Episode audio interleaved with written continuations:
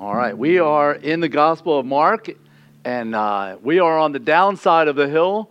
And uh, Manuel Munoz is our reader this morning. So, Manuel, if you'll come up here, and uh, we'll get you ready to read. You're going to read off the screen, so don't worry about your phone. You're good. Welcome, Manuel, this morning. All right, Mark chapter 10, verse 35. There it is, right there for you. Read for us. And you all follow along on the screen as um, Manuel reads for us. Um, and John, uh, James and John, the sons of Zebedee, came up to him and said to him, Teacher, we want you to do for us whatever we ask of you. And he said to them, What do you want me to do for you? And they said to him, Grant us to set one at your right hand and one on your left in your glory. Jesus said to them, You do not know what you're asking. You are able to drink the cup but that I drink, or to be baptized with the baptism with which I am baptized. And they said to him, We are able. And Jesus said to them, The cup that I drink you will drink, and the baptism which with which I am baptized you will be baptized. But to sit at the, my right hand and, or at my left, it's not mine to grant but it is for those for whom it has been prepared.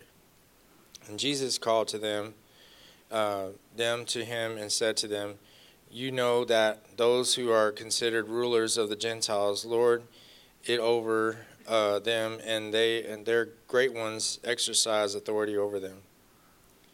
And it shall be uh, shall not be so among you, but whoever would be great among you must be your servant and whoever would be first among you must be slave of all.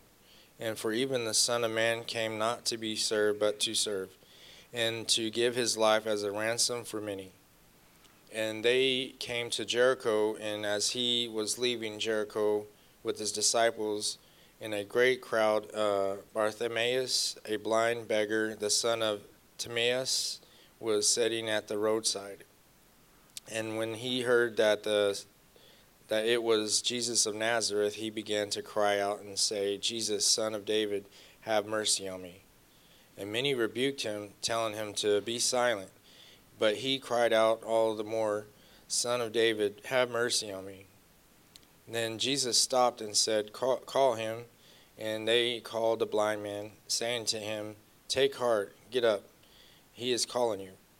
And throwing all off his cloak, he sprung up and came to Jesus. And Jesus said to him, What do you want me to do for you? And the blind man uh, said to him, Rabbi, let me receive my sight, recover my sight. And uh, Jesus said to him, Go your way, your faith has made you well. And immediately he re- recovered his sight and followed him all the way. On the way. This is the word of the Lord. Thanks be to God. Amen. Thank you, Emmanuel. Appreciate that. all right. So you may be wondering, what do these two stories have to do with one another? Um, you'll see the great connection between them as Mark, Mark likes to create sandwiches where he has a story, a teaching, and a story, and then shows how the three work together. And we're going to show you that here this morning. But one of the things that this, this story does for me, like many things in the gospel, it proves to me that the Bible is the inerrant word of God. A lot of people think, oh, well, the Bible was written and retranslated so many times. How do we know it's true and all that stuff?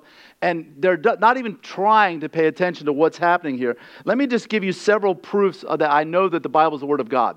Number one, if you listen to last week's message, I went over about a dozen prophecies of Jesus' crucifixion, where we're talking as much as 700 years. They said the Messiah will come and he will do all these things. And Jesus fulfilled how many of them? All of them. Who, who does that? Who predicts the future with 100% accuracy? That tells us these, these prophets are receiving the word of God because they could not humanly do that on their own. Um, another proof that I know the Bible is the word of God is the science that's in the Bible. And some people say, well, I don't, I don't believe in Christianity, I believe in science. I'm like, well, then you're not paying attention to the Bible. The Bible is full of science. Let me give you just one example. Benjamin Franklin discovered a lot of principles of electricity you know, right around 240 years ago, okay? Things that people didn't know for thousands of years, Benjamin Franklin and other people discovered about electricity you know, and then after that, with the light bulb and other things were invented. But the Bible knew a whole lot of electricity thousands of years ago. For example, Job, which is the oldest book in the Bible, okay? We're talking written almost 4,000 years ago, not just a couple hundred years ago, Benjamin Franklin. We're talking 4,000 years ago. Okay, if, if you know anything about electricity, what we know now is that the negative charges on the earth are interacting with the positive charges uh, in the, in the storm cloud. And what happens is the negative charge goes up, and then we see a positive charge come down. And Job said that God creates a path or for the lightning to come down the negative charge goes up so the lightning come down. We always thought that just positive charge come down positive charge come down. And then we discovered there's an invisible negative charge that's a pathway and guess what? The lightning fills that path and what you see on the screen there is all the negative charges being filled by a positive charge. And Job spelled it out exactly 4000 years ago. We go on and on with other scientific things about the bible. That's just one example. Um, and actually let me give you another one before i go to that one. Um, one that i meant to put down. Archaeology confirms the Bible over and over again. There's a magazine called Biblical Archaeology, and every month they come out with all these new things that are being dug up all the time, which the news won't tell you about. For example, about 26 years ago, skeptics always say Abraham couldn't have been a real character because in the Ur of the Chaldees, that part of Babylon, northern Babylon, they didn't even have people named Abraham. Abraham's an Anglo name. That's a white man's name. There's no way they just they just white guys made up this character about Abraham and made up this whole story about him. And there there was no such name as even Abraham that we've discovered in archaeology. Well, 26 years ago, they discovered what's the equivalent of the Ur of the Chaldees phone book. And guess what name was most popular? Abraham. It's all over. It was a very extremely common. It would be like the name John or Juan today. And so, archaeology, why did they always say, well, the Bible must not be true because we haven't found it yet? And then when they found it, did they ever go back and retract and say, oh, yeah, guess the Bible was right? No, of course they don't. They're looking and they're wanting for the Bible not to be true. Okay? And here, when, I, when it comes to this story, one of the proofs of inerrancy is if skeptics are right and these 11 disciples decide, let's make up a religion. Let's say that Jesus actually rose from the dead and we worship him as God and all that stuff like that. So let's write this. Peter, you write something. Have Mark write it down for you. And Matthew, you write something. And John, you write something. And let's, let's get together and, and let's coordinate these stories. Do you think that these 11 guys would say, and let's make us look like idiots, just total idiots? Yeah, write down that I sunk in the water and I denied Jesus three times. Go ahead and put that down. Would you make yourself look like total idiots that the disciples look like over and over and over again? No. Why are they writing this down? Because it happened. And they have to tell the truth because they know the Savior did resurrect and forgave all their stupidity. And so you see the disciples in this story, what are they doing? Think about what just happened. Okay? Um, James and John, and, and who completes the inner circle? James, John, and Peter, right? That's the inner circle, okay? These are guys who are tight with Jesus. These are the ones who, when Jesus ever has something important to pray about, says, hey, you three, come on with me, let's pray. You guys stay here and pray. And I'm sure the others are like, what? you know, we're not the BFFs. What's wrong with it? Why are we not included? But anyway, James and John, again, if they wanted to make themselves look good, they would have said, hey, please don't write that in there. If we're going to make up a religion, we have to look like heroes, right? You know, think about the Quran. Does Muhammad ever look stupid? No. But yet the disciples who didn't make up a religion make themselves look stupid, okay? That, that, to me, that looks skeptical. But anyway, um, one of the things, what just happened was, if you remember last week, Jesus is walking with a vicious pace to Jerusalem. Because he says, I've told you three times now, guys, I'm going there to die. And then, then the last time he tells them, but, and three days later, I'm going to rise from the dead. So they're all scared and they're all nervous about it. But Jesus just told them, I'm about to die. And James and John says, Hey, Jesus, would you do something for us? We want to be right and left hand on you, whatever. And like, were you not listening to whatever I said? It's just like if, if, a, if some, a good friend called you and said, Hey, I, w- I want to have dinner. I have something important I want to talk to you about. And over lunch, they say, um, I just got back from the doctor and I've been diagnosed with stage four cancer and I've only been given 60 days to live. And you go, um, Are you going to finish those chips? I mean, it's just about as cold hearted as what they're asking here. They're like, oh, yeah, you're going to die. Hey, can we be in power? can we be sitting on your right and left hand? And so um, they were, James and John were also in the fishing business with their father Zebedee, remember that? And Peter was business partners with them, and they walked away from all that. And so you, you look at these guys, and there's several things we can learn about. Number one, the, the fishing business there, they walked away from that, give them credit. Now, we do have reason to believe that they delegated the business and it kept running because they talked about, let's just go back to it. Peter said, I think I'm going to go back to fishing. So he had something to go back to, but they still made a sacrifice nonetheless. Number two, they were um, part of the inner circle. We talked about Peter, James, and John. If you, how many of you grew up as kids singing Peter, James, and John, a sailboat? Anybody remember singing that? No, a few of you, right? Okay, cool. That was good. Um, in Mark, in Mark chapter three, verse seventeen, they were, Jesus calls them the sons of thunder, and many people, and like you see that in the chosen, it kind of thinks that because they wanted to call down lightning from fire from heaven, like Elijah did when these when these uh, Gentiles were giving him a hard time. So I don't think the nickname was much of a compliment. You know, sons of thunder. Thunder doesn't do anything. It just sounds loud and ominous, but never does anything. It's lightning that actually gets a, the job done. Um, and they, they were the ones in Luke 9 that wanted to call fire down from heaven. So sometimes they were not very merciful. And their mother, according to when Matthew tells the story, he adds a detail saying the mother was also asking. So she's part of this equation there. Um, and she's, you know, still being a mom, you know, treating them as mama boys, which some parents still do. But anyway, so it says, Teacher, we want you to do for us whatever we ask of you. Here's a blank check. Would you please sign it? Really awkward, isn't it? I mean, I, I don't know if I know this. I've tried to study as this was as a cultural thing, you know. Sometimes your kids will do that. Dad, I want to ask you something, but please just tell me you'll say yes. You know, because they know what they're asking is, is really questionable or sketchy, right? Um, what did Jesus get done by telling them what was about to happen? What did Jesus just get done telling them? I'm going to die. And, and this is what they're asking for. Jesus, would you give us whatever we want? It's like they know they shouldn't be asking that question. Eh, have you ever had that happen where you're like, my kids will say this, I know I probably shouldn't say this, but, and I'm like, so you're going to go ahead and say it anyway? you know, and it, uh, husbands, we, you, when you feel that, when you're in an argument with your wife and you're like, I probably shouldn't say this, don't, okay? You're going to regret it. Just don't, don't say that. Whatever the Holy Spirit or your conscience is telling you, zip it. It's a good job to listen. Nine out of ten times you will, you will regret what you're about to say. But um, so they say, see, Jesus, here's what Jesus told them. He said, I'm going to be delivered over. I'm going to be condemned. I'm going to be mocked. I'm going to be spit upon. I'm going to be whipped. And I'm going to die. And you're like, can we be in positions of power? Can you identify with the disciples some? I, think we're, we're, can be very insensitive people at times, all of us, and our selfishness makes us deaf to what's being said around us. I, I think there's conversations where we're having somebody and they're really hurting, but we're so busy thinking of what we're going to say next that we're not absorbing what God is trying to show us.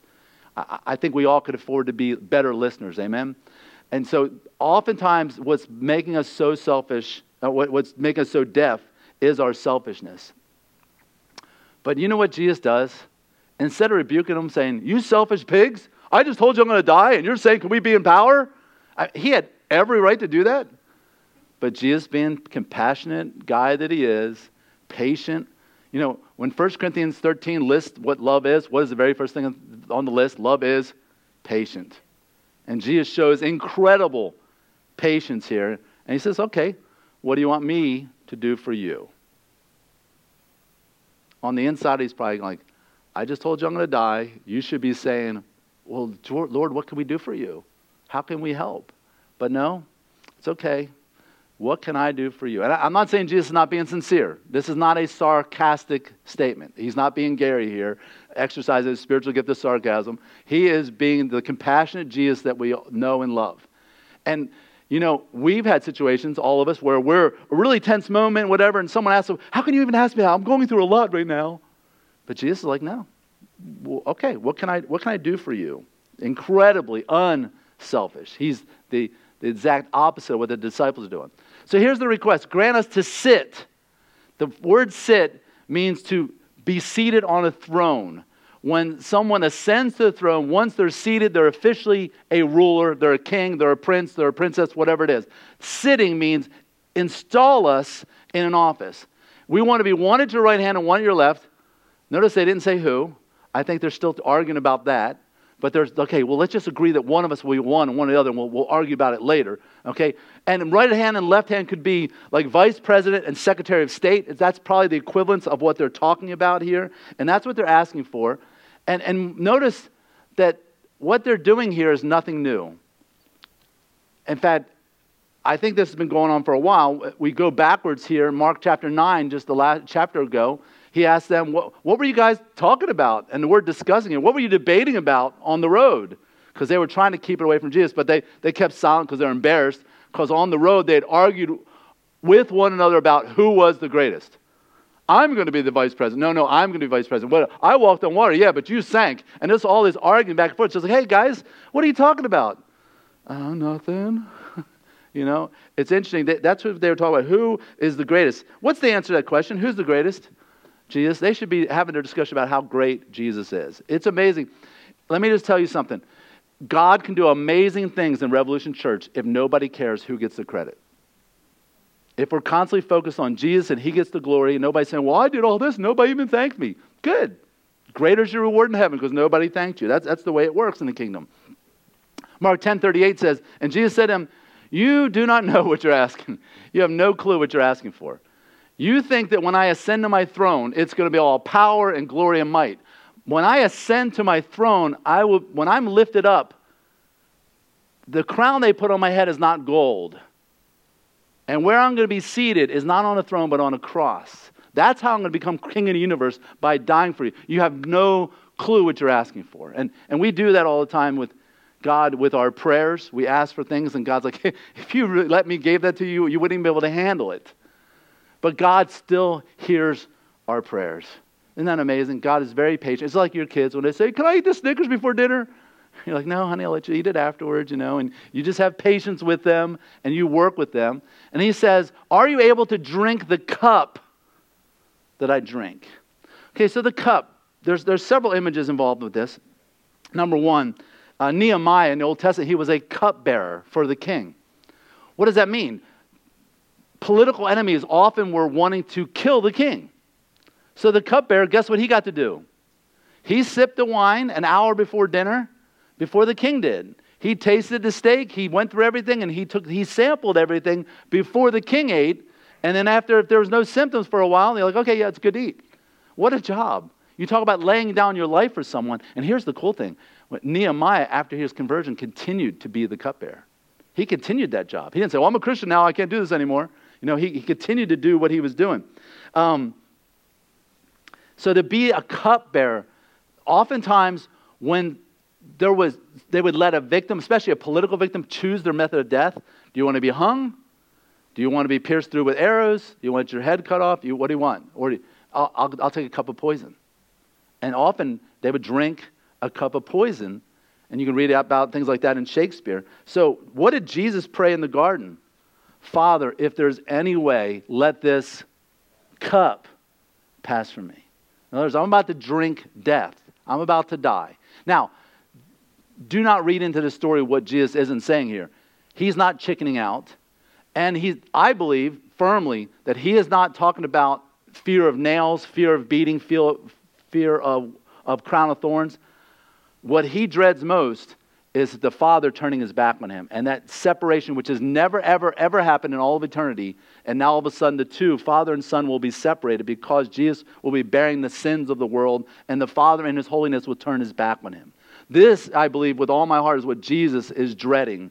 But he's, he's so he's not saying, I'm not willing to die. He's just saying, if I can die without being separated from you, because I love you so much. Think about that. That's amazing. This is what Jesus said. And these guys are like, hey, we want to send with you on your throne. You really want to drink that cup? Is that really what you think you want to do? And then he says, and the baptism, which I will be, I am baptized. Now, baptism literally means immersed. So it even talks about that the children of Israel were baptized under Moses. They were placed under his authority. Just like uh, when we baptize someone, they're placed under the water. It just means to be placed under or to be immersed with something. He says, Do you really want to be put into the situation I'm about to be put into? And, and this could even refer to the death, the burial, because baptism is a picture of a burial. Do you really want to die with me? You, are you willing to die? This type of death. He talks about the baptism. It's a specific type of baptism. And so, and, and then, of course, in their cockiness and their brazeness, oh, yeah, we're able. And again, they still have no clue what they're asking, nor do they have any clue what Jesus is talking about because I don't think they're truly listening. 1 Corinthians 10 12 says, Therefore, let if anyone, and you and me could put our names in there, who thinks that he stands, oh, I got this, I got this, take heed lest you fall. I, I like to watch videos of like boxers who like to talk trash before a fight and they get knocked out cold. like, yeah, you had that coming, you know.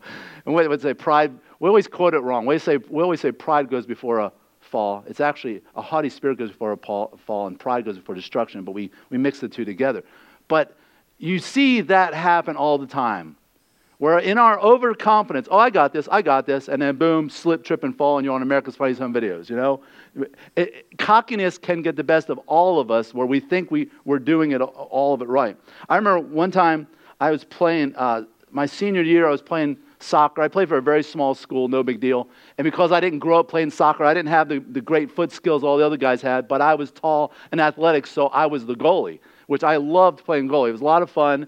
And so we were playing one of our arch rivals, Episcopal High School, and they were. Uh, they had gone to like the state championship a couple years before, and they were much bigger than us and much better than us most of the time. But we are up two to nothing, and we're in the last couple minutes of the game, and I have a shutout going. They're, they're getting good shots, but I'm blocking them. I'm doing all this stuff, and our team's playing great defense, and everything's going great. And I'm about to get a shutout against one of the best schools that we, we play. And a guy hit about midfield hit a long lead pass to a guy but he hit it too far so it was coming to me and it was rolling and i ran up to it and if, you're, if you play goalie just like a shortstop you need to put a knee down and both hands down and handle the ball. But in my overconfidence i just kind of went halfway down like this and the wet ball went right through my fingers and i turned around and dove and it went into the goal and my shutout was blown. We won two to one but no shutout because gary was i got this you know? And that's a a minor illustration of life. There's more serious situations where we think, I got this, and it could be nothing but trauma. It could cost you a job. It could cost you a marriage. It could cost you your good name in the community just because you may think, I got this. And this is what the disciples, Jesus says, hey, the cup I'm about to drink, the baptism I'm about to be placed in, I'm not sure you can handle this. Oh, yeah, we, we are, we're able we're able, and again, before we jump too much on the, the disciples, we need to see ourselves. So, self-centeredness can cause self-centeredness can cause a lot of issues. Number one, it makes you impatient. Couldn't they have waited for a better time to ask this question? Are they in that much of a hurry that they have to know now? Have you ever noticed that our wanting to know just can sometimes kill us? It's like, oh, I, I, don't know. You just call him, ask him, whatever. And we just push and push and push. I'm like, wait, can't we just wait till Monday? Like he said, he calls Monday. Why do we have to push for this answer? Why, why do we get so impatient? If you find yourself really like pushing and trying to manipulate circumstances to find out what's happening, you probably are, are suffering from self centeredness. It also makes us self promoting. James and John didn't say, hey, Lord Jesus, can you put Peter and Bartholomew on the throne next to you? They weren't advocating for someone else. Who are they advocating for? For, for themselves. Self centeredness can definitely make us that way. Proverbs 27 1. This is a verse that I want everybody to apply, but good luck, okay? Do not boast. We could just stop right there. Don't, what does boast also mean? Brag, right? Do not boast about tomorrow, and which we always do. Oh, yeah, we're going to kill that team. Isaiah, how many times have we said that and lost, right? Where we get overconfident. I, we, we I coached Isaiah's team, and and uh, we would see another team warming up, and they'd be like, "Oh, look at that! They're not even as tall as us. They're not. They look. They just missed three layups. Oh, well, we're going to kill this team." And boom, we lose. Overconfidence with it. Don't boast about things. You don't. You don't know what uh, tomorrow may bring. Okay. And then here's the here's the key. Here's what I want you to try, try this. Just I won't even say this week. Try this for this afternoon. Let another person praise you, and not your own mouth. Today, don't say anything positive about yourself. Period. I'm not saying talk trash about yourself. I'm not saying talk down. Just don't say anything about it. Okay? So if, um, who should I pick on this morning? um, I'll, I'll pick on Charles, okay? So if Charles came to me and said, Oh, yeah, Gary, I, played tennis in high school. Yeah, I'm really good. I'm, I'm, I'm, I'd be like, Is he really good or is he just bragging? But if Greg ta- comes to me and says, Hey, uh, Charles and I played tennis the other day, man, he crushed me. Who am I going to believe? I'm going to believe Greg because he's the third party that has no hunt and no dog in the hunt. But Charles maybe wasn't trying to impress me. But if someone else tells somebody how good you are at something, it's more believable. But when you try to talk about how good you are, and we have our, our soft ways of subtly doing, we, we've mastered the, the pseudo humility in it, you know. Like I'm around, I, I hang around pastors, you know, and I can always tell a pastor may say, Yeah, I'm going to a conference next week. And then some will say, I've been asked to speak at a conference next week. I'm like, okay, so you're telling me you can't go next week because you're at a conference, but why did you have to add the detail, I've been asked to speak? Why? Just because you want to know you're important, right? You know? And so it's interesting how we say things so that people are impressed by it. You know, I, am not saying we can never say anything, but we have to be super careful with it. And so just try that for the next 24 hours, okay? Um, Self centeredness has a strong way of making us insensitive to others, to where other people are hurting and we're really not seeing it, we're not, we're not catching it. Here, Jesus is saying, guys, my days are numbered. I'm about to go through the worst week, worst few days any man has ever gone through. Yeah, yeah, yeah, Jesus, but can we sit on your right and left hand? I think we can be that way. We can. I, I remember one family member of mine, uh, will remain uh, unnamed, would, would have a, a habit of talking to relatives. And one time, one of my daughters said, I told them something bad that happened. And they're like, okay, good, great, great, awesome, awesome, glad to hear. And they're like, you weren't even listening, were you? But they didn't say that. But they could tell I just told them bad news because everything along the way they were like, oh, yeah, good, good. Yeah, yeah, great, great, awesome. And it was just like they were doing something else, maybe still typing on the computer or whatever. And when they told them the bad news, they said, oh, yeah, great, great, awesome. Anyway, we need to be where we're a whole lot more sensitive to what's going on around us. And number four, it can make you overconfident. They said, oh, yeah, we, we're able, we're able. So, what makes us self centered? Where does that come from? It comes from losing your focus on the gospel. If you you see, we, we used to think that the gospel is something that lost people need to hear to be saved. And yes, that is true. But th- we don't stop hearing the gospel. The gospel is what every husband needs to hear to be more compassionate with his wife. The gospel is what every wife needs to hear to be more understanding to the husband. Did you wake up every day and say, I am a sinner who needs a Savior, and Jesus died for all the stupid things I did, Man, he is amazing. I love you, Lord. How can I show my love to you? And Jesus says, Go love everybody else. You know how I was patient with you? Go be patient with everybody else. The more that we soak in the gospel every day, I am so thankful I'm saved. Oh my gosh, I did not deserve this. I cannot believe that I get to walk in grace and that there's no condemnation in me because of Christ. Oh, how does that person even live that way? Ugh. Wait, wait, what? You were that person. Well, I didn't do that. Well, you did your thing. Okay? And we all want to justify our thing over their thing. We know they're both wrong, but somehow theirs is more wrong than ours is wrong. You really soak in the gospel. That's why it's so wonderful that we take the communion. We, somebody broke their body for me. Someone shed their blood for me. How can I not show kindness to somebody on the street if someone did all this for me? Focus on the gospel, and you will, you will disintegrate, self centeredness. So they, Jesus said to them, saying, Okay, so the cup that I drink, you're go, you are going to drink it. You just don't know what, you really don't know what it is. You're going to die. In fact, um, James, guess what?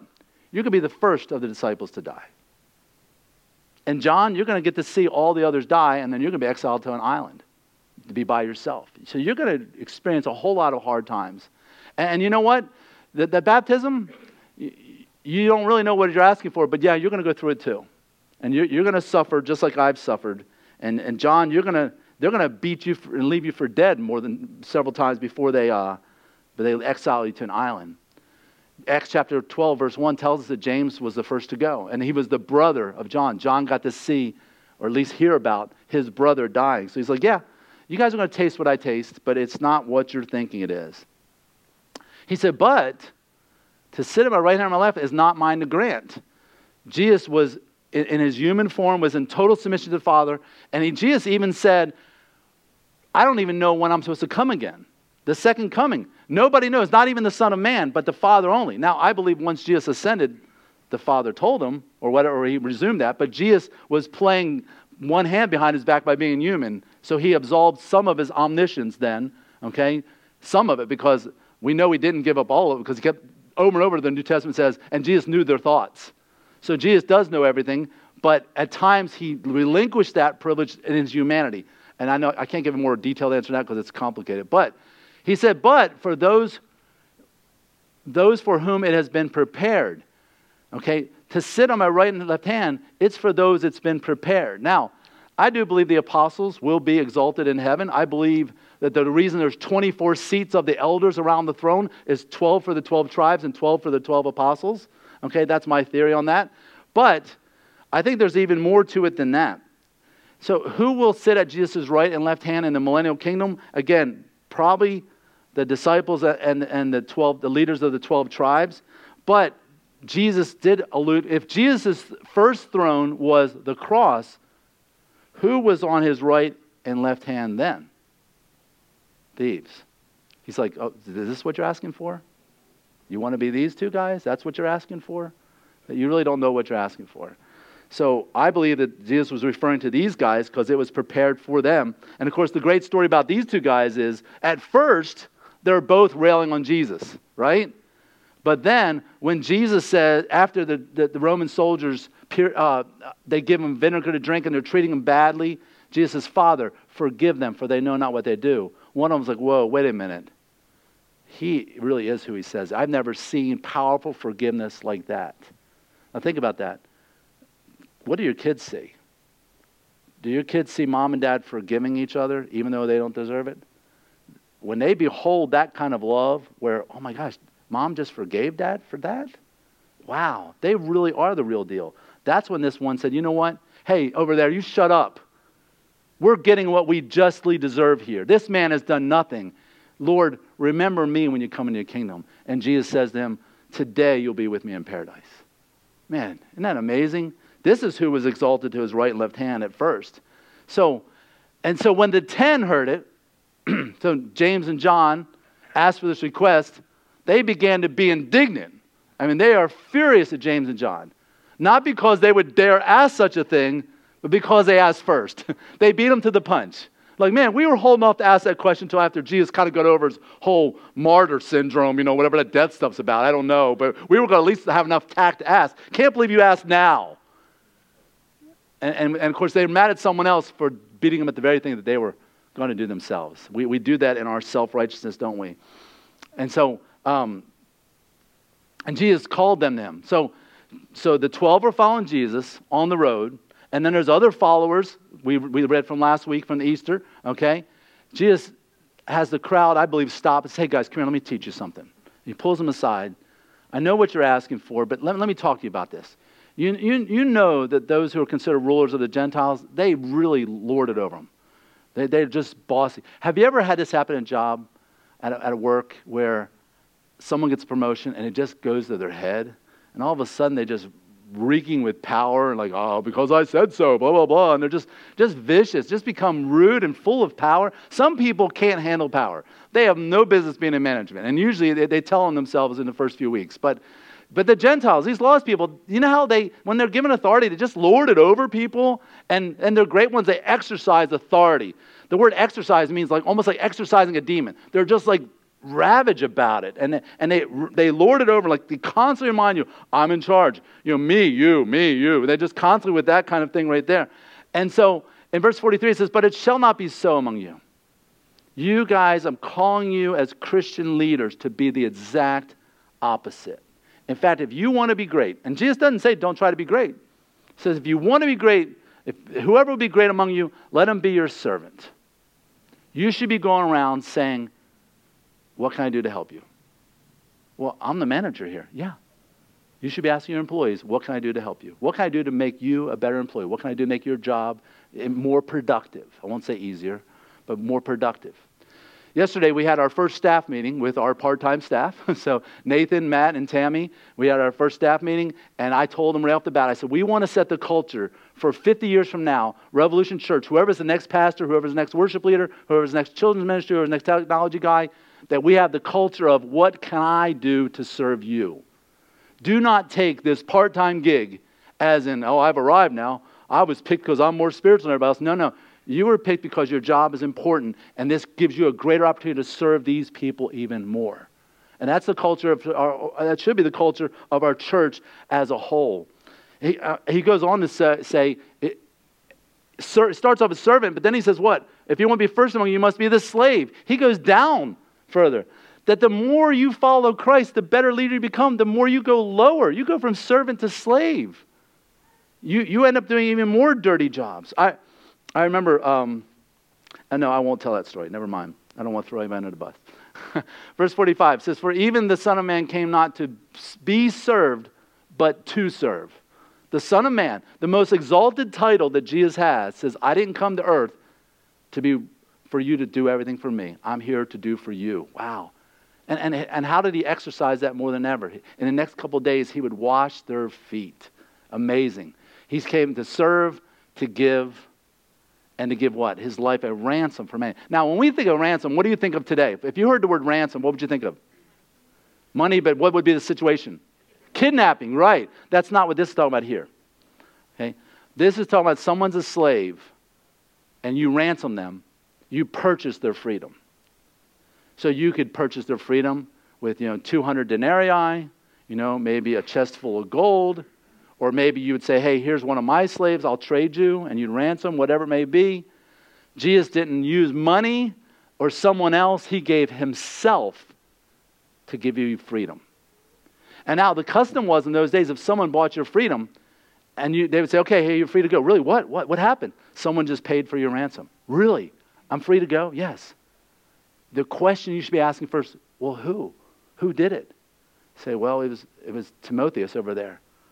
You run to Timotheus, you bow down and say, I give my life to you. You, you just gave everything for me. To, I, I'm free now, but I'm free to serve you. That would have been customary. We see that, you know, in Aladdin, you rub the lamp, you know, and stuff like that. And, and, they, and people who, or someone who rescued someone, oh, I give my life to you, whatever.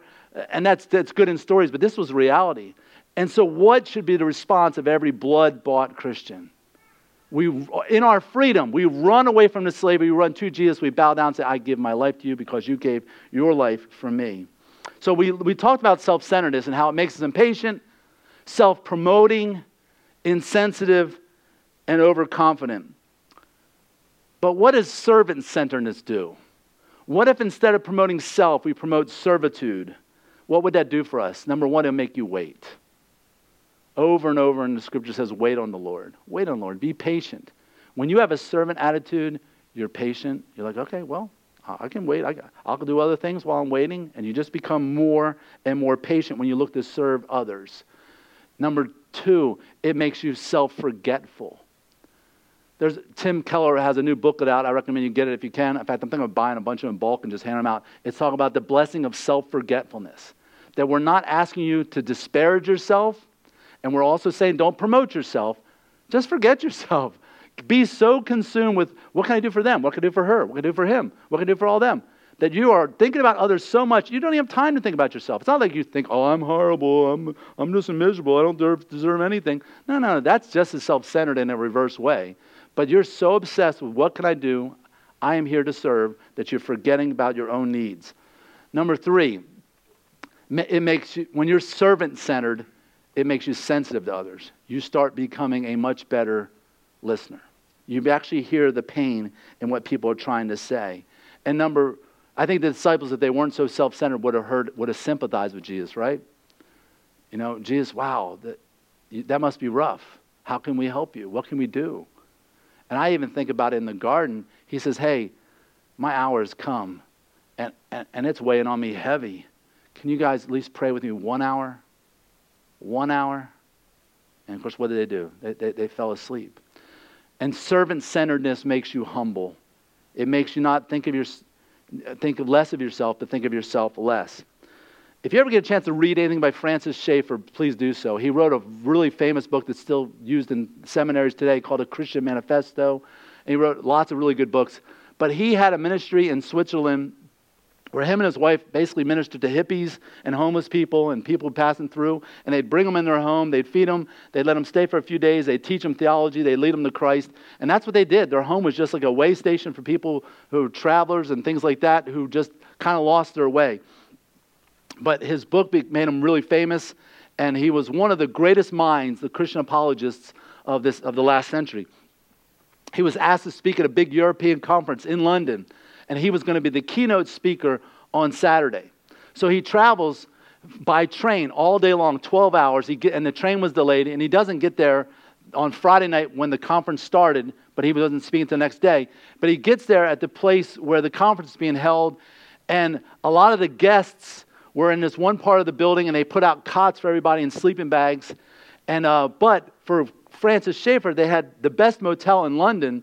And he went and knocked on the door, and a guy named Doug answered the door and says, Hey, how can I help you? He said, Well, yeah, I've been traveling all day, and I'm here for the conference. He said, Well, the, tonight's part of it is over. He said, I don't really have any beds left. He said, But I, I can put you on the floor, and we can roll up a towel, and you can use it as a pillow. And he said, No, sure, no problem. And the guy goes, Well, have you eaten? He said, No, I've been on the train all day, I haven't eaten. He said, Well, I got some cereal here in the cupboard. So they sat down and ate some cereal together. And then he, Francis Schaeffer, the keynote speaker of the conference, sleeps on the floor, doesn't say a word. Just that humble of a guy. The next day, Doug got in big trouble. True story. Anyway, so the, the story transitions here. And you would think that, okay, we've left that whole discourse, and now we're just going into a whole other story. But watch carefully. And they came to Jericho. And then Mark's being redundant on purpose. And as they were leaving Jericho, hint, hint, I want Jericho's kind of important detail here. Who was the hero at Jericho? Joshua. What did they do? How did they get Jericho to fall? Yeah, they marched around it. The first time, the first day, one time, one time. And on the last day, seven times, and they blew the trumpets and the walls fell down. Oh, by the way, another archaeological fact here. For years, skeptics were like, we've been excavating at Jericho. We don't see walls anywhere. We don't see walls anywhere. Because they thought the walls fell down. But then they dug deeper and found out that the walls fell down. And they found the walls of Jericho. Oh, well, the Bible's not true. Well, it's true. Yeah, it is. Archaeology, science, all that confirms it. But anyway, what Joshua, his Hebrew name is Yeshua. And when you say it in the Greek dialect, it's Jesus or what? Yeah, Jesus, Joshua. It's the same name. It's like Juan and John. It's just pronounced differently. Jesus is the greater Joshua. He's here to make the walls of sin come tumbling down. And so that's, I think, what, what Mark's trying to get here. What's interesting is in the other Gospels, a lot of stuff happens in Jericho, and Mark's like, yeah, Jesus went to Jericho and then he left. But Zacchaeus Remember that story? That happens in Jericho. And there's several other cool stories here. But Mark, he's like, no, we're going to keep moving here, keep moving here. And he's shorter and more concise. So he's leaving Jericho with the disciples and a great ca- crowd. So a crowd's following him. And Bartimaeus, a blind beggar, son of Timaeus. Now, this proves that Mark is talking to a Roman audience because Bartimaeus means son of Timaeus. In, in Hebrew, Bar means son of Timaeus. It's just like John's son. William's son, uh, uh, Donald's son. You know, and, and if you were um, if you were Irish or Scottish, I forget which one, it'd be MacDonald or MacGregor. Mac means son of, and like in English we say son afterwards. In Hebrew it's bar in front of. Bar, whatever, Bartholomew meant son of Tholomew. Okay? So anyway, but he has to translate that for them because he's speaking to a non Jewish audience. And this blind guy is sitting by the roadside. So let, let me ask you two questions here was there one blind man or two? Because if you read Matthew 20, verse 30, it says there was two blind men. And it's not like there are several answers to this question. One theory is, well, there's two separate stories. But the details are so much alike that it has to be, in my opinion, it has to be the same story. So then some people say, oh, well, see, there's a contradiction. The Bible says there, Matthew says there was two blind guys, and Mark says there's one blind guy. See, contradiction in the Bible. No, that doesn't mean that. Just because you don't mention the, all the number doesn't mean the one wasn't there. It'd be like if I said LeBron James came to town and lost to the Houston Rockets. Oh, LeBron played by himself? There's only one guy on the basketball team? No, you know what I'm talking about, right? Just because I didn't name all five of the players on the team and the bench and everybody like that doesn't mean, if I just mention one guy, doesn't mean the others don't exist. If Mark had said, and only one blind guy talked to Jesus, then we'd have a contradiction. If he doesn't say that, he just happens to mention the guy he thought was most prominent in the story. You have that same thing happen with the, demoniacs at, at the Gergesenes. It, one uh, um, says there was two demon-possessed guys. One says there was one, but the guy who says there's one doesn't say there's only one. So just because we tell stories differently, you know, I can say I was at a Christmas party and Chris told this great joke, blah, blah, blah. Oh, so Ashley wasn't there? I didn't say she wasn't there. I just only mentioned Chris. Well, someone else said Chris and Ashley were there. Okay, I'm just telling the part of the story I want you to know. Chris is the funny one, Ashley's not. No, just kidding. Okay. so is this a contradiction? No. Okay. That's blasphemy. So now, this whole conversation where Jesus is stopping and teaching and stopping and teaching is what's, it's what's known as the disciples' discourse. He's teaching the disciples everything he wants to know before he's dying, okay? Before he's been teaching to the crowds, teaching the crowds, a little bit to the disciples. Now he's on the road to Jerusalem. It's like, okay, guys, let's stop and talk. Okay, let's stop and talk. Let me teach you something. And he's doing a discourse all on the way. And if you remember correctly, at the beginning of this discourse, there was a blind man who said, Jesus, son of David, heal me. And he went up and he spit in his eyes, and then he put mud in his eyes. And the first time he says, What do you see? And he's like, I see men like walking as trees. And then Jesus does it again. And Jesus isn't like he failed the first time. If you remember, go back and listen to the, the sermon. Um, he didn't fail. He purposely did it in two stages. And it says, and then he began to teach the disciples. He's like, you guys see things right now, but you're really not seeing the whole picture. And he used this guy as a living illustration. So he starts a discipleship discourse with a blind man. And guess what he's doing here at the end? He's ending with a blind man. Jesus is still teaching object lessons here, right? So watch what happens here. Excuse me. And when he heard that it was Jesus of Nazareth, he began to cry out, Jesus, son of David. Okay? He knows who he is. Yeshua, which his Yeshua, Jesus, Joshua, it means Jehovah saves. He sees him as a savior. Son of David, which means you are in the lineage of the prophecy that the Messiah would be related to King J- David. No small fact there. And then he says, Have mercy on me. Give me what Give me what I deserve. I don't deserve to be blind. No, he doesn't say that. He says, Have mercy on me. What is mercy? It's when God gives you something you don't deserve. He sees himself as, I don't deserve this. I've sinned enough. Maybe I deserve to be blind. I don't know. But please, just show me this kindness, would you, please? And many people in the crowd rebuked him. Hey, shut up, shut up, leave the Messiah alone. And they tell him, you, you just shh, be quiet, be quiet. But he's like, no, no, you don't leave me alone. Son of David, have mercy on me. He yells more like, push me all the way, as the best a blind man could do, right? And he, he's this, I'm determined, I'm persistent that I'm going to get have Jesus hear me. So Jesus stopped and said, hey, call him. Tell him to come here. And so they're like, hey, come here. Jesus wants you. Jesus wants you. And take heart. Get up. He's calling you. Would you go? Would you go? The crowd is so stupid. Hey, no, don't talk to Jesus, don't talk to Jesus. Oh, oh, you do talk? Hey, go see Jesus. He wants to talk to you now. Just like, come on, could you make up your minds? You know, let me tell you, you need to ignore the crowd and listen to Jesus. You know, it's a sad reality.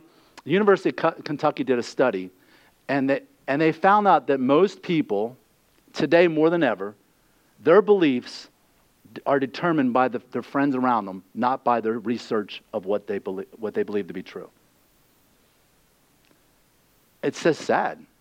It's like you can take someone who says, Yeah, I believe the Bible. I believe Jesus died, rose from dead. Then you put them in a college setting. It's like, Oh, nobody else believes this? I'm the only one? Oh, well, I don't know. Maybe it's not that important. I don't know. And then next thing you know, they're like, Oh, I don't believe any of that stuff. It's like you didn't form your opinion because of research. You formed your opinion because of peer pressure. It's just like your parents used to tell you if, if all your friends jumped off a cliff, would, would you do that too, right?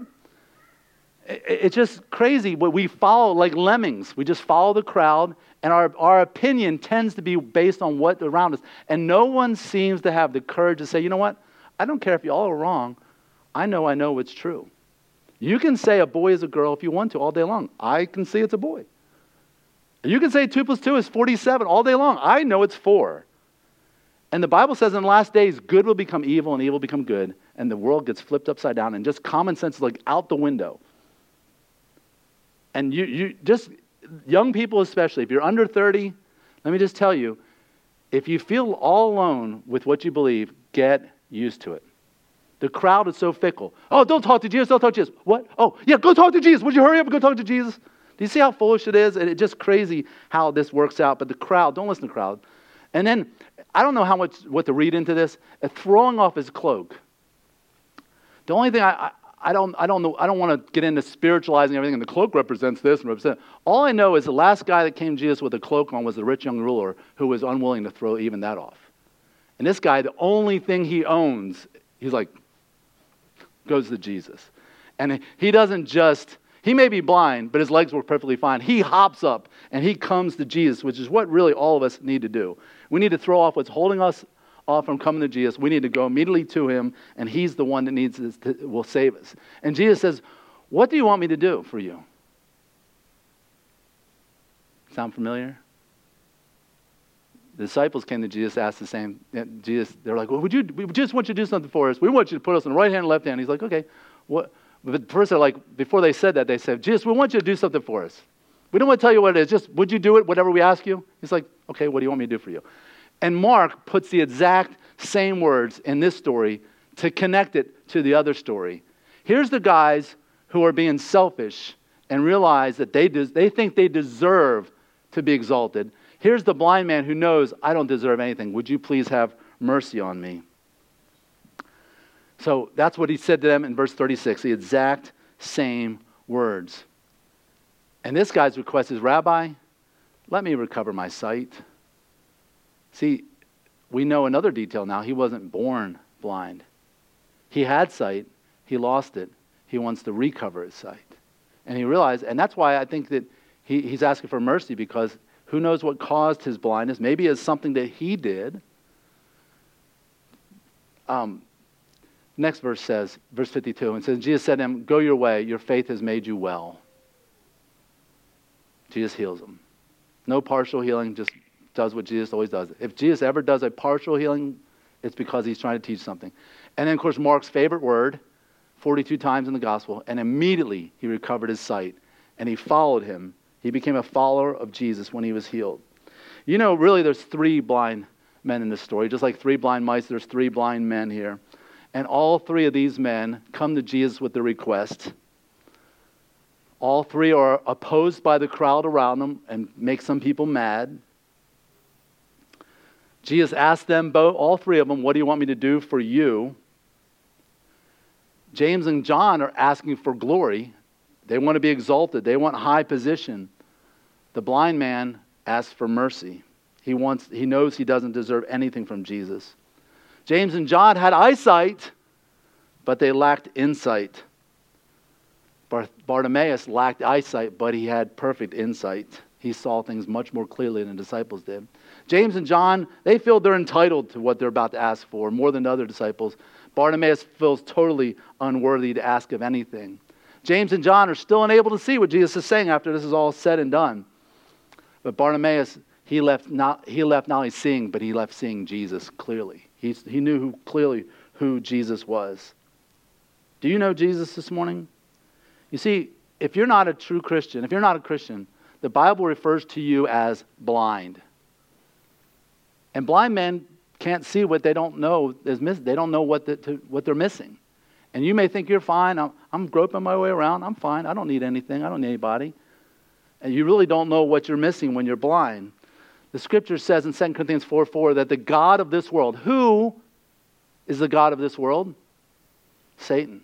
Satan is the God of this world. If you wonder why the world's such a mess, do not blame God. blame Satan. God put Adam and Eve in what kind of conditions? Paradise. They rejected God's authority and said, We will listen to Satan. And Satan goes, Okay, great. I will run this world now. And what has he done? He's the one that's causing world violence. He's the one that's ca- causing prostitution and, and uh, uh, human uh, trafficking. He's the one that's causing the drug problems. He's the one causing all that. Do not blame God in heaven, blame the God of this world. Jesus says the Son of Man came to seek and to save that which lost. Jesus, Satan has come to, to steal, to kill and destroy. Do not blame your heavenly father. He's the one that said, Hey, I, I wanted to rule your life, but you guys won't let me. You kicked me out of your schools. You kicked me out of your universities. You kicked me out of your culture. You don't even want to say my name in public because it's against the law. And yet you want, you want to blame me for all the bad stuff that's happening. Not even fair. Not even close to fair. Satan has blinded the minds of unbelievers. If you're an unbeliever, you're, I'm not knocking you. I was an unbeliever too. I was only nine years old when I got saved, and it was like, wow. It was like a whole nother level of sense opened up. And, and why did Satan do this? To keep them from seeing. He doesn't want you to see the light of the gospel of the glory of Christ, who is the image of God. 1 Timothy 3.16 says, God became flesh and dwelled among us. I'm sorry, that's, for, that's John chapter 1. 1 Timothy, God took on human form. He died for us. The gospel is God loved you so much that he became the human sacrifice to take your place. All the sins you ever done. And if you're listening to what I'm saying, if you're hearing the gospel, the light is trying to peek in. And you can either be like this, no, no, I don't want to see the light, or you can open your eyes to the light and God will take away the blindness. Jesus died for you. He gave his life for you. Have you given your life to him? Do you know of a time and a place where you've done that, where you surrendered, like we sang earlier? I surrender, and you give everything to Jesus? Or are you holding something back? I would like to invite everyone here this morning to just bow your heads and close your eyes. If you're a believer, please pray that, that the Holy Spirit of God would remove the blindness from people's eyes. And if you're not a believer, if you're not sure, let me just have a conversation with you and just talk to the Lord. You're on your own. You know you're a sinner. As I talk about sin, probably specific sins come to mind. That's not just your conscience, that's the Holy Spirit of God convicting you of that. That's what He does, He convicts of sin. And you need to be aware that there will be a punishment for your sin. You will face God as your judge. He showed mercy on the cross, but if you reject it, there will be none at Judgment Day. There will be no second chance. It's appointed unto man once to die, and after this, the judgment. You could avoid that judgment right now by giving your life to Christ. You could pray a prayer something like this Lord Jesus, I, I know I'm a sinner. I know the bad things I have done. I pray that you would forgive me of all of them because you paid for them on the cross. Because you gave your life to me, I give all of my life to you and I make you the Lord of my life and the Savior of my soul. Thank you for forgiving me. In your name. If you, if you made that decision, I mean, I would love to have a conversation with you about your next steps as a new child of God. And uh, if you're watching online, again, this is my cell phone number. Please contact me. I'd love to have a conversation with you. All right, we're going to do question and answer. Amanda, would you like to help me with that? So send in your questions now if you haven't already. Uh, Amanda, there is one question that I opened earlier. So there we go. I'm, I'll open it for you right there. And is a question we get four times a year. Four times a year. Here we go.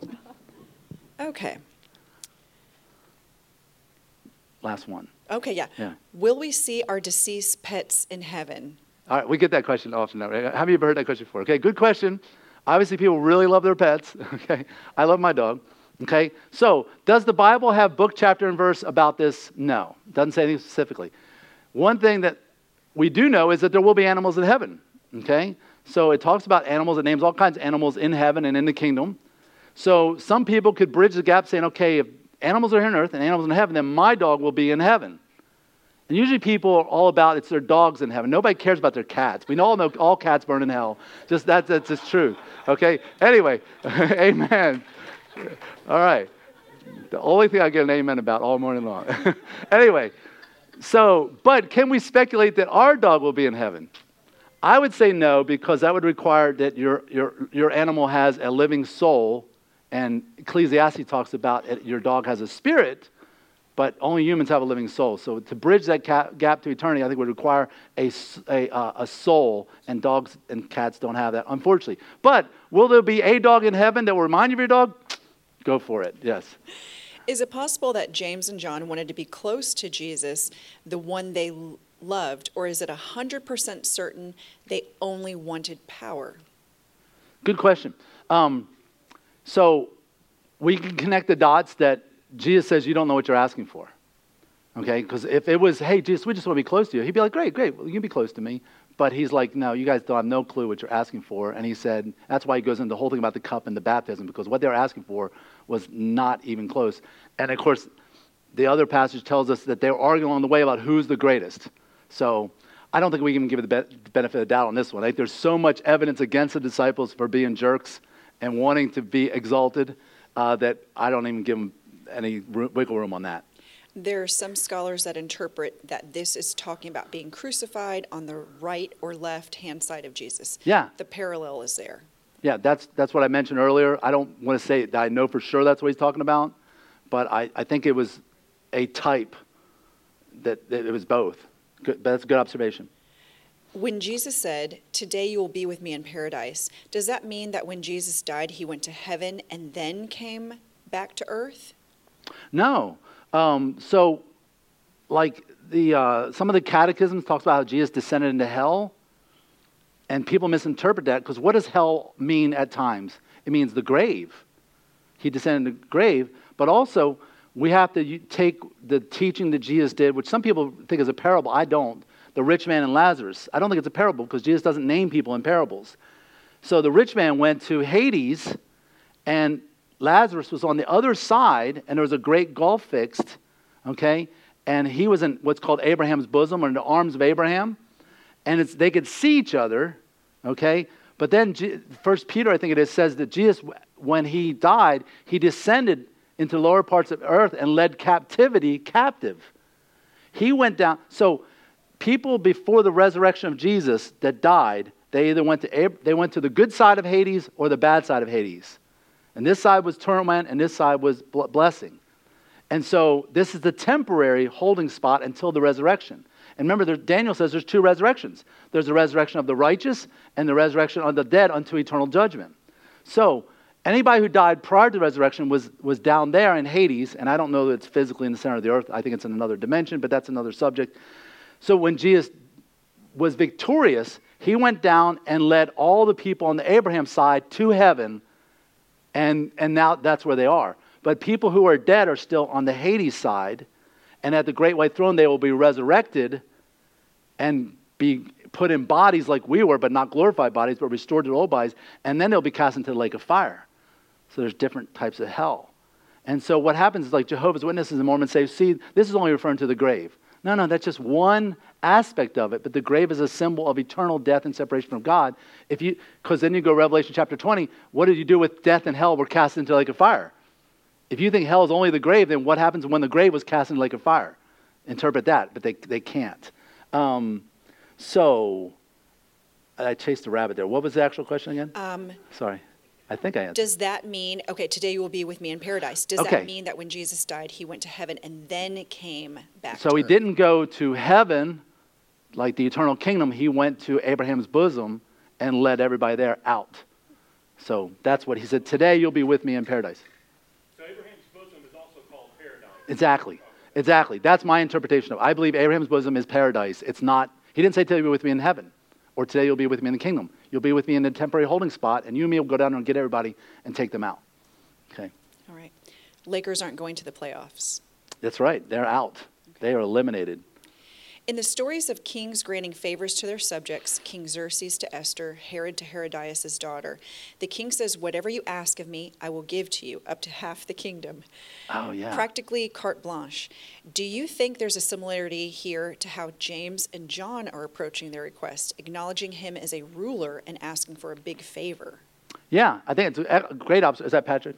No, it's oh, not. Okay. Do you, you can say who it is? I don't know. Do they want to say it? Anyway. All right. Good observation, whoever you are.